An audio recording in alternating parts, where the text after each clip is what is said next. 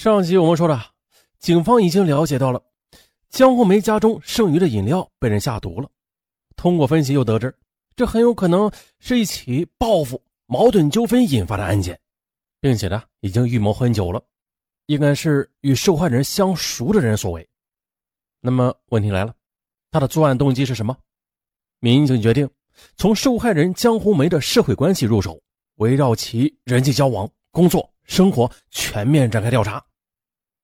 通过拉网式的摸排，民警又调取了电话清单，发现江红梅近期与县某局的局长李向南啊关系很密切，于是找到了李向南，与他谈话时又了解到其妻张维尼对他们的来往也是耿耿于怀，对于江红梅呢也是一直怀恨在心，而且呢，张维尼在县卫生局上班，这样的话他接触鼠药的可能性就很大。随后呢？警察通过秘密侦查，终于掌握了张维尼的犯罪事实。二零零九年四月二十三日，警方对张维尼进行控制。经过三天三夜的审讯，张维尼的心理防线终于彻底被突破，对其投毒谋害江红梅的犯罪事实也是供认不讳。一段让人嗟叹不已的悲剧也由此浮出了水面。二零零九年四月三十日。张维尼以涉嫌投放危险物质罪被批准逮捕。二零一零年五月四日，张维尼以故意杀人罪被法院判处无期徒刑，剥夺政治权利终身。接到判决之后，张维尼忍不住的流下了悔恨的泪水。张维尼悲痛的说：“我只是想借江红梅贪图虚荣的缺点，设计教训教训她，保卫自己的婚姻而已。哪知道……”却给江红梅带来了灭顶之灾，啊，也让自己成为了阶下囚。原来呢，见丈夫已经是众星捧月的成功人士，张维尼很不放心呀。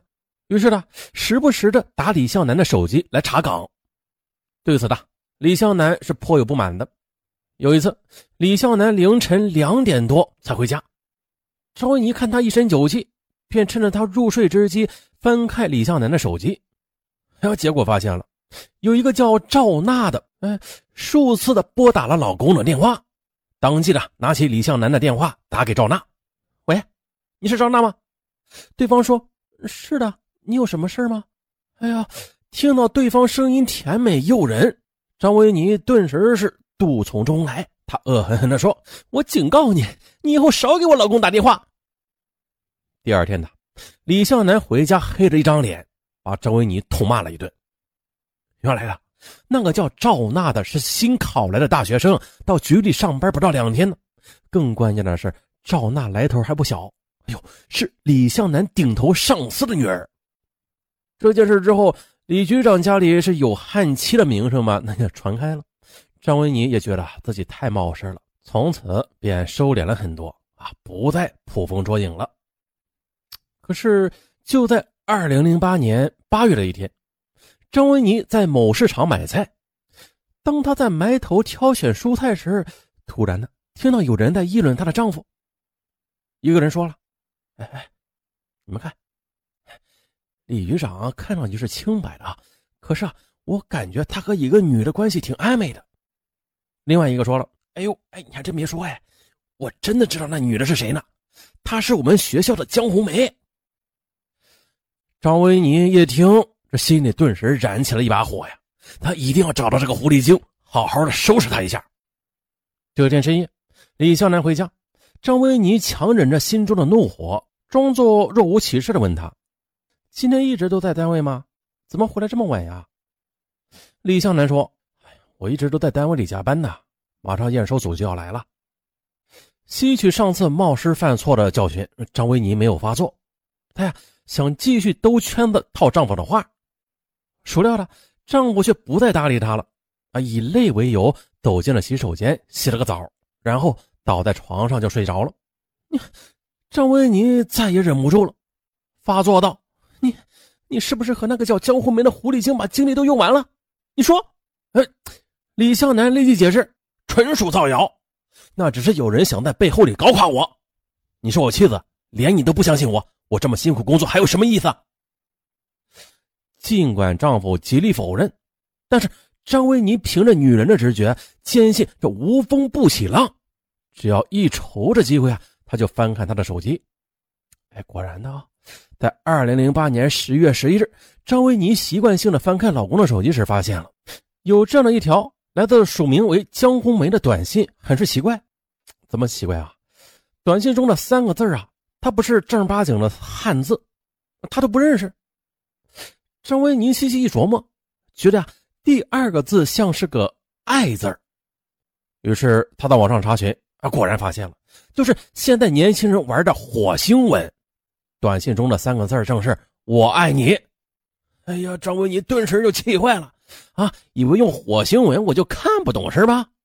他当即的怒气冲冲的打电话给江红梅：“你是不是江红梅？你为什么勾引我老公？哼，还给我老公发那么恶心的短信。”得知对方是李向南的妻子，江红梅反而来劲了，说：“呀，发了又怎么样呀？别人怕你，我可不怕你。实话跟你说吧，李向南根本不爱你，他爱的是我。”还没等张维尼说完呢，江红梅啪的一声，嘿，就把电话给挂了。张维尼气得一时胸口憋闷，但是对江红梅却又无可奈何。这恨意啊，就如宣纸上打翻的墨汁，一点点的在张维尼的心底蔓延开来。这天晚上呢，张维尼愤怒的质问丈夫：“你给我老实说，你和那个江红梅到底是什么关系？”李向南还是那样轻描淡写：“没有什么关系的。”只是以前的同学，李小南，你还准备骗我到什么时候？他给你发短信说爱你，我都看到了。张维尼激动的说道：“哎呦，在得知妻子看到之后，李向南只能向妻子坦白：啊，我们上学的时候确实是认识的，但是毕业之后就没有联系了。现在他离了婚，一个女人挺难的，我呀只是偶尔帮帮他。嗯，他和你说那样的话呀，是因为他离婚之后心情不好。”故意来气你的，不过我发誓啊，我绝对没有做过对不起你的事儿。看到丈夫一脸无辜，我说的又合情合理，张维尼也就作罢了。第二天呢，李向南接到电话提醒江红梅说：“咱们以后还是少联系为好啊，省得别人误会。”但是江红梅却不管不顾的说：“你这人就是太含蓄了，分手重逢你都波澜不惊。”我不会在乎别人说什么的，你老婆来骂我，我偏要气她。再说了，你要是因此离婚了，我岂不刚好和你复合吗？你，李向南无可奈何，只得与江红梅疏远了距离。每天一下班的，李向南就按时回家，假日里主动的陪着妻子逛街。赵文妮觉得这一仗自己还是胜利的，可是一个星期之后啊。李向南在家里洗澡，这手机突然响了。张维尼拿过来一看，哎呀，又是江红梅打来了。张维尼直接把电话给关了机。这天晚上，张维尼气得半夜未眠，她苦苦的思索着如何能让丈夫和江红梅断绝关系啊。哎呀，冤家路窄。二零零八年十二月二十三日，张维尼在超市购物呢。结果他一转眼就看到了那个令他恨之入骨的江红梅。这还不算，远远的他听到江红梅跟身边的女伴说：“ 我跟你说，快到圣诞节了，有人还提前送给了我玫瑰花和巧克力呢。”说的时候，江红梅那是眉飞色舞，令张维尼相当不爽。死狐狸精，不刚勾引我老公，还勾搭别的男人，不行，我非要给你点颜色看看。张维尼想起了卫生局的储藏室有一箱老鼠药，就是专门的用来浸泡小麦，做成毒饵，用来灭鼠的。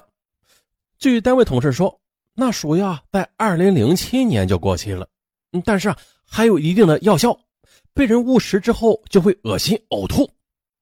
张维尼心想，那不如用这个过期的鼠药好好的教训一下江红梅吧。于是呢。